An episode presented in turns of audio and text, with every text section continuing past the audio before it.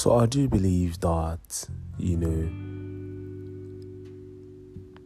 humans are quite interesting. Actually, the human mind is like very interesting, if you ask me personally.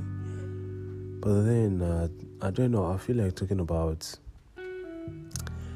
emotions, and I don't believe like too much in mistakes. Although, yeah, mistakes do happen.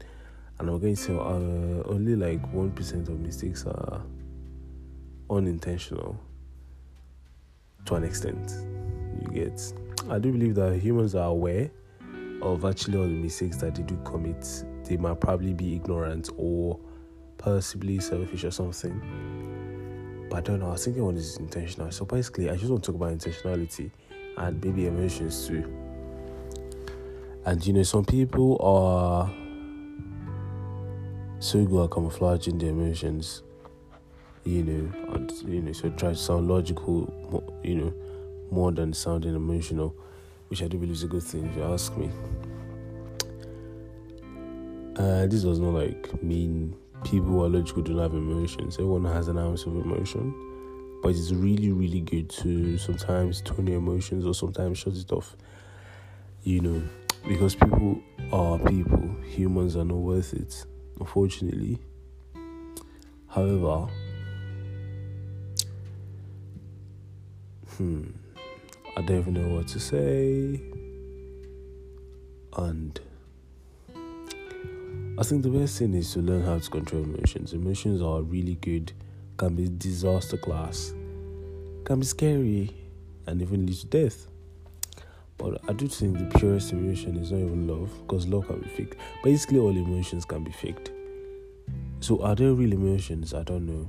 If you ask me, I don't really think they're real emotions. Basically, what we believe is real is created out of imagination in our minds. It is quite complex. And, you know, it's like a lot of tables are going to be broken if I do continue with this thought process.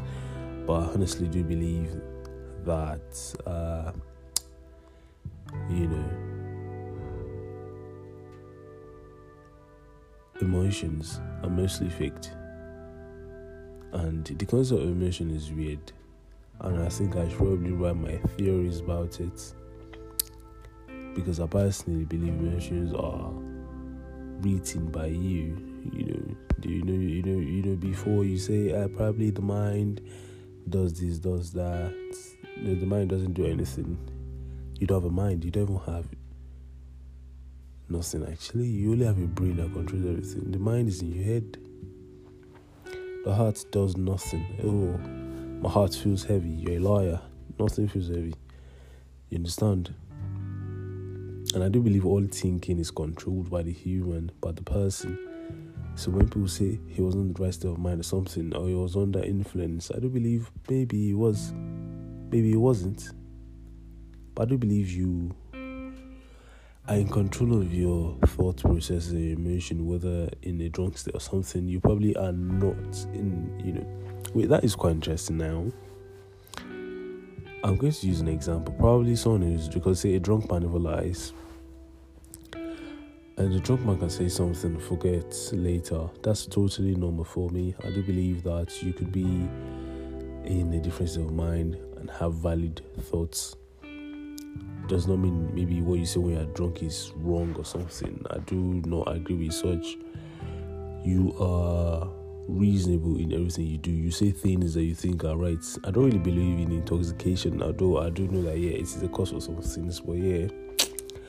I still believe that people are in control of how they think and on what they say, even when intoxicated. And sometimes, well, I've not been intoxicated before, so I'm not really going to say anything about that. Although I really have seen someone who was intoxicated say some things, and you know, he woke up and remembered every bit of everything he said.